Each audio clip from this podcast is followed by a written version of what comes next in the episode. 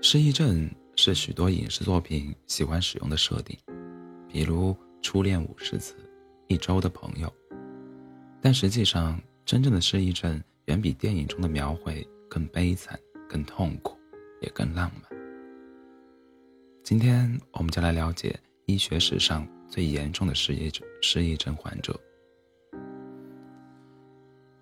一九八五年之前，克莱夫是一位有名的作曲家和男高音，BBC 三频道音乐制作人。查尔斯和戴安娜的婚礼音乐就是他负责的。但是在一九八五年，他变成了他变成了他口中的活死人。克莱夫说：“我知道死亡是什么感受，日日夜夜全都一样，没有感觉，没有思想，我的大脑没有活动，什么都没有，这就是死亡。”原来，在一九八五年三月二十七日那天下班回家后，他全身发烫。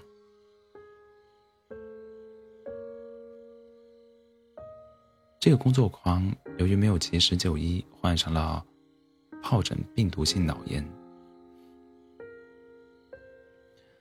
单纯疱疹病毒是一种十分古老也十分常见的病毒。世界卫生组织 （WHO） 指出，全世界五十岁以下的人群里，至少有三分之二的人被单纯疱疹病毒感染过。由于和人类协同演化已久，单纯疱单纯疱疹病毒在大多数情况下处于休眠状态，即使苏醒，也通常不会给宿主造成重大损伤。所谓的上火，其实就是活跃的单单纯疱疹病毒引发的。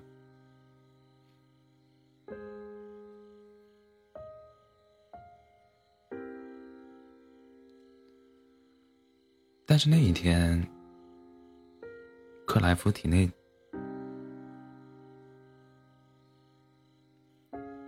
但是那一天，克莱夫体内潜伏的单纯疱疹病毒穿越了他的血脑屏障，进入了大脑。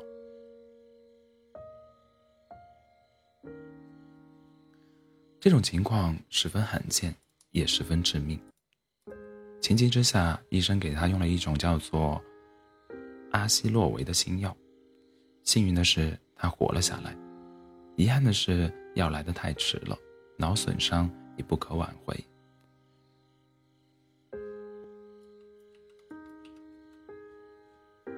他的颞叶、额叶等许多被认为和高级认知功能有关的脑区、脑区都遭受了病毒的攻击，其中海马体是受伤最严重的部位。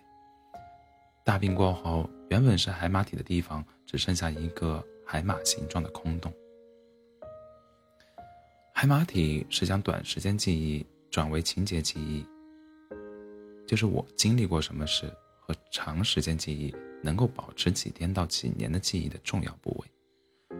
如果没有海马体，一个人不但无法形成新的记忆，许多往昔的事也回忆不起来了，心灵将将处于。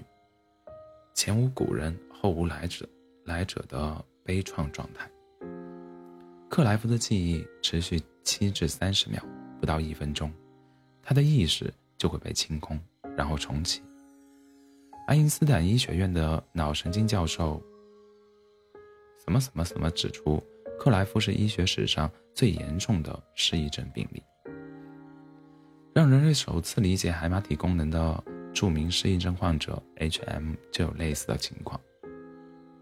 一九五七年，为了治疗 H.M. 的癫痫，医生们摘除了他的海马体和旁边的一大部分一部分大脑。手术后，H.M. 无法形成情节记忆，也无法再形成成长时记忆，成了一个没有过去也没有未来的人。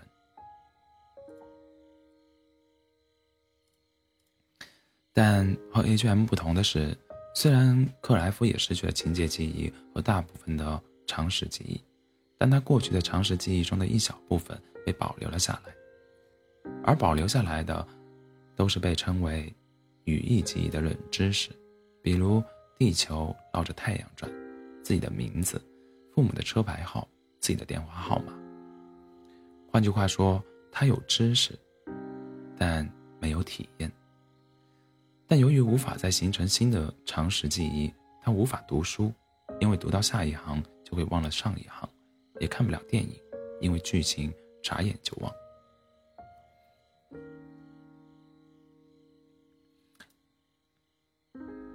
先解释一下什么叫做情节记忆。情节记忆就是我经历过什么事，叫情节记忆。常识记忆就是能够保持几天到几年的记忆。属于常识记忆。大部分残存的常识记忆还停留在二十世纪六十年代。在外面吃饭时，他看着酒单说：“我的天哪，澳大利亚的酒，新西兰的酒，殖民地也产好好酒了，真不错。”他最喜欢谈论的话题是残存的关于电学、天文学、伦敦地铁、维多利亚女王。词源学的讨论，他常问妻子：“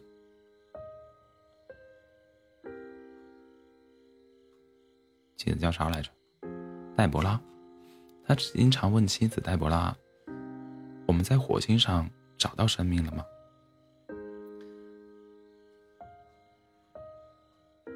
儿子叫什么？他的儿子艾德蒙说：“父亲出事的那，父亲出事前那么聪明。”走到任何一个教堂，都能像搜索引擎一样将教堂的故事娓娓道来，但在病后，他就只剩下以前的残片了。现在他只能玩玩接龙游戏。每隔几分钟，他就会认为自己刚刚从昏迷状态中醒来，他的大脑处于这样不断的重启状态。一个人不可能知道自己失忆了，但是总能知道一切都不对劲。在二零一六年的纪录片中，他问记者：“我病了多久？”记者答：“二十年。”你能想象一个长达二十年没有梦的夜晚吗？感觉就和死了一样。死亡的定义不就是这样吗？没有感觉，也没有痛苦。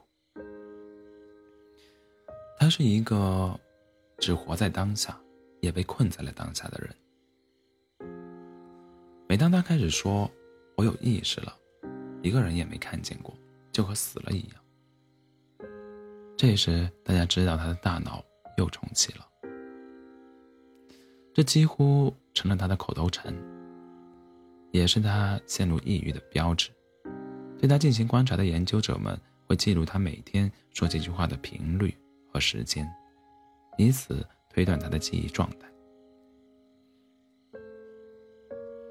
为了让生活不再像无梦的噩梦，克莱夫开始写类似于电脑运行日记的日记，日志的日日记，但是没有用，每一行录入对他来说都是第一次录入。他会写十点六分，第一次有意识的醒来，过了几分钟，他接着写，这次我是真的醒着。这些写满了“我醒来了”的日记被妻子保留着。在一九八六年的纪录片中，妻子向他展示了他自己做的日记。他确认上面的字是自己的，但坚坚决否认是自己写的，并且还因此恼火中烧、怒火中烧。直到二零一六年，他还在不断重复这件事。他会坚定地、不断地划掉自己几分钟前写下的日志，不断地。否认自我，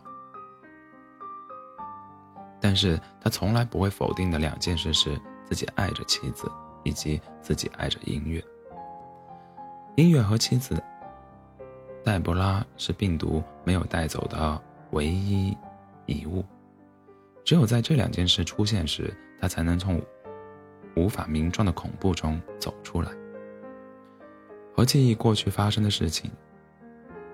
或回忆一个知识点不同，演奏音乐和内隐记忆，内隐记忆就是做一件事的程序性动作有关。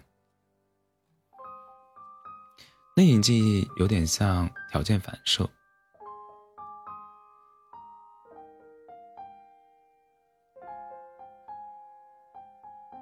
博士指出，通过对 H.M. 以及后来许多失忆患者的研究，学界知道，对自身历史的记忆，以及对一些，以及对如何做一件事的记忆，在解剖结构以及形成过程上是完全不同的。情节记忆的形成过程涉及多个脑区，最主要的是海马体，但是内隐记忆的相关脑区更复杂，一般认为它涉及。大脑中更原始的部分，比如基底核和小脑。实际上，动物们也有内隐记忆，比如小马在出生前就会在母马的子宫里练习奔跑。经过数十年的观察，研究者们发现，克莱夫能形成新的内隐记忆，比如通过在房子里不断的打转，他能知道自己住的大致结构。能认出妻子这件事，则更为复杂。复杂。克莱夫失去长期记忆后，唯一认识的人是自己的妻子艾博拉。他的语义记忆告诉他，他有过孩子，但却认不出来他们。当然了，刚刚见过妻子这件事属于情节记忆，会在数秒后被忘掉。对于克莱夫来说，每次看到妻子都是人生的第一次。每隔十到十五分钟，他就会因为再次见到妻子而欣喜异常，会像久别重逢那样迎上去亲吻、拥抱她，并伏在她肩头哭泣，抱怨为什么他病了以后没见过任何人。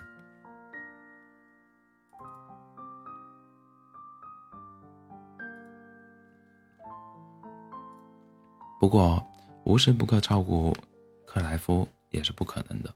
那场大病后，克莱夫无法持久的睡眠。在夜晚，他每小时会醒来好几次，然后孤单害怕的给妻子打电话，央求他过来看他。艾布拉说，他既是妻子，也是寡妇，因为克莱夫已经失去了意识。克莱夫发病时，艾博拉只有二十七岁。他说：“没有任何人类能忍受每时每刻同样的对话，同样的语调。在这样反往，在这样往复了九年后，最终他和她离婚了。通过克莱夫的监护人，就是他和其前妻生的孩子们，然后试图到美国开始新生活。但是几年后，他又鬼使神差的回到了英国，并在亲友的见证下。”和克莱和克莱夫重新结合。当然了，克莱夫对此没有记忆。艾博拉记得那一天，他问克莱夫要不要复婚，克莱夫马上回答：“那真是太棒了。”现在妻子每个月来疗养院看他一次。记者问他：“妻子来看你时，你是什么感受？”他回答：“天堂降临。”记者又问：“他不来呢？”他说：“我不知道我是怎么想的。我病了以后，他从，他从没来过。你们是我病了以后见到的头一群人。”他对妻子的感情并没有随着一次次重启而消失。那么，为什么在不记得所有人的情况下，克莱夫还能记得自己的妻子？对此。博士叫什么名字？Sex。对此，sex 的解释是：强烈情绪留下的记忆和情节记忆不一样，有点像童年失忆症。人不记得人，人人生头几年发生的事，对人的终身影响。他指出，人生头两年发生的事虽然不会被记住，但人以某种形式被留存在了大脑的边缘系统里。在后来的人生里，这些无法被想起的强烈情绪体验会继续影响人的行为。克莱夫的音乐能力可能是因为，可能也是因为音乐带来的激荡而保留下来的。